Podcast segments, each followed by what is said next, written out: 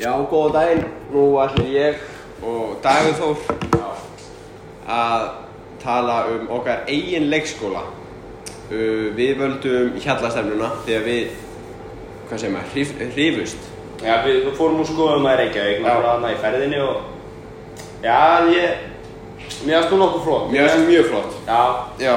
það var eiginlega bara allt... Mér leikaði við meira hlutin á öllu sem var gert þannig. Já, ég er sammálaðið. Um, á umhverju sem við ætlum að vera með það verður náttúrulega að vera mikil náttúra. Já, ég þá náttúru, við viljum hafa börnin, við viljum leifa þeim að leika sér Já. úti mikið. Já. Það er þroskandi, hreyfingi, mjög mikilvægt fyrir börn. Já, sem bara gott líka að fara út og fá sér frískt loft. Já, ég er að tala um það. Já. Sérstaklega þegar þú ert úti. Það er betra en að vera inni í ykkur íþrótahúsi, í ykkur bulli. Það er náttúrulega miklu betra. Það er miklu betra. Um, það eru kringum 80 börn, ég reiknaði, reiknaði þetta í- hérna á, heitir hann ekki Eiravellir? Jú. Það er svona kringum 20 börn, Já. 20 börn og á, er 20 um börn á deild já 20 börn á fjóru deildum og 20 sinni fjóru eru 80. Já, ég held að sé allt góð, en við verðum þetta að hafa nóg starfsmunum, sko. Já, Sérstaklega ef að við erum með börn sem að eru með, eru að klíma með bóðandana. já, ég við komum að því á eftir. Um, það eru svona svona 10 starfsmenn á þessu 80 börn, en síðan er það sko pluss sem vinna í eldhúsi og þrifum og eins og Dagur sagði stuðningur á einstaka börn sem eru með einhvers konar föllun eða örðuleika. Um, þessi skóli verður náttúrulega alltaf engareikinn til að by- byrja með vegna þess að samfélagi sem við lifum í er helviti þröngsýnt og það fagnar ekki svona skólum beint eins og Reykjavíkuborg hafa fyrst engareikið þangað til að Þetta var bara einn af vinsælustu skólunum og nú er Reykjavíkborg komin eitthvað inn í þetta eða ekki.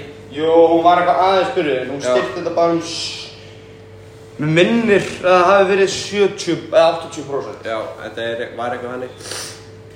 Um starfsmannastefnu skólans, það er bara, það í rauninni er bara tvö skilir eða mínum að því. Það Já. er að vera ábyrgur og vera hress. Já, ég er mjög samanlega hress en nummer 1, 2, 3 og 4, en Já. síðan það líka auðvitað að kenna börnunum Já, að það er eins og... ekki alltaf allt dansandi á rósum. sko. Nei, það er eins og ég segi hérna, það verða allavega tveir að vera með háskóla og gráðu sem nýtist í starfi.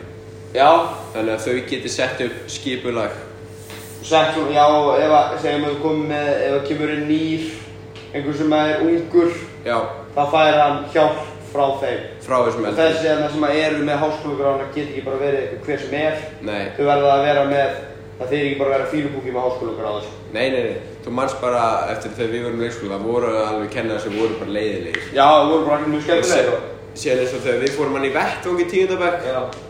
Það var mjög skemmtilegt og það skilum þá er maður hress og börnin voru bara að leika við mann Já, það var mjög gaman. Já, mjög gaman. Mjög gaman. um, Já, síðan kemur hérna hvað þjónustu vilt þú eða svona hvað þjónustu með börnum með sérþarfina Við vorum eitthvað aðeins byrjar að tala um það Já, þannig, þá, já, það þurf, náttúrulega öll börn sem að hafa, þurfa sérþarfir, þurfa að hafa mann með sér. Já, Mér finnst fáránlegt ef þú er með barn sem er með vesen, er í vandamálum einhverju í lífinu, að fá ekki hjálp. rétt Það þarf að fá hjálp strax og það þarf, að, það þarf bara að vera manneskja Já, með því barni ef þetta á að vera fullkomið. já, og þannig að allir nefnir standa á jöfnum grundvelli Já, Já, þannig að við reynum að láta alltaf vera jafna, en auðvitað eru sem börn náttúrulega með sína þroskaskerðingar já, og erfiðleika já. og þá þarftu bara hjálp. Það Það er bara, þá færðu bara þá hjálp. Já, það er bara nummer 1, 2 og 3 og allir líður mjög vel Já. í leikskólanum. Samanlega. Þú veist, þetta er bara leikskóli. Auðvitað er þetta bara leikskóli. Já. Uh, hvernig lítur skólinn út? Uh, hann þarf að vera litríkur finnst mér. Já, sammála. Ef það er með allt svart, þá er þetta bara leiðilegt, bönnum Já. verður pyrruð, þetta er bara ekki jafn opið svæði. Nei. Mér finnst litinir þurfa að vera bjartir, í Já. staðan fyrir að vera með dökkbláðan og vera með ljósbláðan Mhm. og í þá átt. Um, sko, það sem mér myndi vilja, það er svona, það er mjög opinn skóli. Já, ég var til dæmis, þegar við vorum fyrir sunna, þá var ég mjög ánægð með að þetta væri ekki bara svona einhvern veginn svona eins og fangelsi. Nei, þe- þetta er ekki, ég vill ekki hafa stof. Nei. Ég vill bara hafa þetta opinn. Já, og ég er líka að tala um utávallar, Já.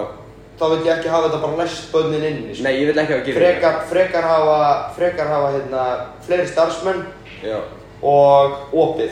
Því Því að eins og við sáum, þá voru þeir með það í, Það fylgir bara, það er bara einhverju tvei starfsmenn á hverju svæði. já, þurrkjasvæðinu og þú veist, já, mér finnst það að vera mjög mikilvægt að því annars liðbötunum innurloka en hitt á liðan frjálst. Já. Uh, innréttingarnar, það eru bara svona hlýlegar innréttingar eins og er á leikskólanum Já. niður frá. Það, það eru Ég mjög er mjög ánægð með innréttingarnar Já, niður frá, við myndum vilja hafa það mjög svipað. bara að halda því, Já. Og síðan maturinn, um, sko, maturinn verður næringaríkur. já, Bönnum verður að fá nóg prótein, nóg kaloríum, nóg orku og engan kolvenni sykur. Engan sykur. og minni sigur. Já. Það má alveg vera smá, en ekki mikið. Nei, þú veist, við erum ekki að fara að taka út sultu eða eitthvað. Nei. Það er bara... En, en mér finnst eins og eiga að vera morgumatur. Bönnin eiga að geta fengið morgumatur á leikskólanum. Já, það á að vera morgumatur, hádegismatur Og, ka- Kaffi. og kaffi. og ávakstir Ávextir inn á milli. Já, Þannig að á milli morgumats og hátdeismats. já. Uh, hann er náttúrulega bara útbúinn í eldhúsinu. Maturinn verður útbúinn í eldhúsinu, Já. þarna á leikskólanum. Já. Það verður bara flott og gott eldhús með góðum Og kokk. þetta verður heilsueflandi skóli. Mjög. Uh, leiksvæði er bara, það er bara opið. Við viljum hafa opið. Já. Mér finnst mjög flott eins og ég sagði á hann hvernig það var í Reykjavík. Já, eina sem ég finnst vanta er fólk mark. Já, og sko, það sem ég veist ætti að vera er einu sinni til tvisar í viku á leikskólatíma er æfingar fyrir börnum. Mér fannst bæði, mér svona eins og við vorum með í grunnskólanum í fyrra, þá var ég með fótboltan og, og Amelia hún með blakið, okkur er einn annar með körboltan, ég man ekki hver var, og þá vorum við með svona boltaskóla en að börnum fá að prófa íþróttir. Já. Mér finnst eins og það er að vera á leikskólatíma, við reyndum það, núna með 8. flokkin, að reyna að hafa þetta á leikskólatíma. Þannig að börnin þurfi ekki Var að fara það yfir eftir, sumartíma? nei, í vetur. Já.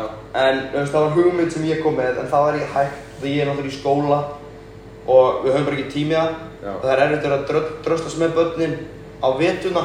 Já, það er erfitt. En í fullkomnum heimi væri gott að íþróttús bara nálægt Já. og, eða einhvers konar hús, það þarf ekki að vera stórt, Nei, bara smá. Og, og leifa börnunum að prófa, þú veist, mæta, fara í fótbolta, þú veist, eins og- eins og á sumrin, og sumrin þá er það bara úti, já. á vettinu þá fyrir inn, fara í prófa fótbolta, prófa blag, prófa kvörubolta, prófa bara, þú veist, allar íþróttir, bara leifa því aðeins að prófa Já, ég sammála. og þá, og þú veist, eins og ég segi, þrosk, það sem er mikilvægt fyrir þessu börn er að fá hreyfingu og að fá þau í gegnum íþróttir er enn betra. Já, já. Íþróttir, það er bara, það er sko, það gefur þau bara svo mikið. bæði sko síðan, síðan þau komið upp í grunnskóla þú eignast alltaf vinum í gegnum íþróttir Já, og það er bara þannig. Þeir sem þú eignast alla vin stu, frá líka öllum aldurshóp Já, þetta er bara, þetta er, sko, um, þetta er svo hópaskipt. Þú sér bara, ef þú horfir inn í stofur, Já. þú sér bara hver sitja saman og hver sitja ekki saman, sko. Þetta er bara, og það mikilvægast í þessu er að fá hóp sem er saman í leikskóla já, og fer upp saman í grunnskóla og, síðan, já, og heldur á þessu bekkur að hafa hann þéttan já, ég var í bekk sem var mjög þéttur ekki ég. þú varst til þessu bekk sem var ekki þéttur Ég var alls ekki í þetta. Það er mjög hópaskipti bækur. Minn var mjög þéttur, það voru allir vinnir, það voru ekki svona stelpur og strákar. Nei. Þú veist, auðvitað kemur alltaf dramin á milli. Já, já. En, en við viljum hafa bekkinn þéttan saman og við viljum helst hafa þannig að standa við baki á sjö bröðurum. já. Hjálpa bröðurum. Já. Um, síðan var hérna dagskrá fyrir skólan, þú veist. Skilur bara hvernig dagskrá við viljum hafa í skólan. Já. Mér finnst sko, þessi dagskrá, ég myndi kannski hafa viljan að hafa svona þreysöru viku, þar sem er bara, ok, núna fyrir við að læra starffræði. Já. Svona þessi, eða veist, náttúrulega bara, Þau eru komin eldri árið. já, já, já, Já, mér finnst þau þurfa náttúrulega að fá smá grunn já, og ég held að hjálpi til dæmis krökkunum sem eru með einhverfu og ADHD og þessa, þessi, hérna, þessi andrið veiki að hafa þetta í boxi. já, Þú veist, á förstu degi þá fyrir við aðeins í starffræði. já. Í staðin fyrir þetta að poppa upp í ánum og í starffræði. mér Sko, Þá langar fór ég bara að ekki að tala. hafa sko klukka þetta. Nei, Ég er svo- bara á dögum. Já, eins og, já, Mhm. mannstu hann að gæinn, hann sagði bara, veist, hann kannski hitt, hitti þau alltaf bólnana, Já. og sá bara, heyrðu, þau verða að fara út og fá útrás. Já, þau eru bara ekki með fókusinn. Nei, og mér, finnst- ég er alveg samanlæg Og þá er ekki gott að... og auðvitað má þetta alveg vera smá svona lús Já, þetta er leikskóli, sko. þetta er leikskóli sko. Nei, við erum ekki inn í háskóla. nei En þá er bara, held ég komið, eru ekki búin að, búin að slá bónin í þessu? ég held að þetta sé orðin frábær leikskóli Ég held, ég held að þetta sé fullkomin leikskóli. ég held það líka Já. Herru, bara takk fyrir og eigið góðan dag.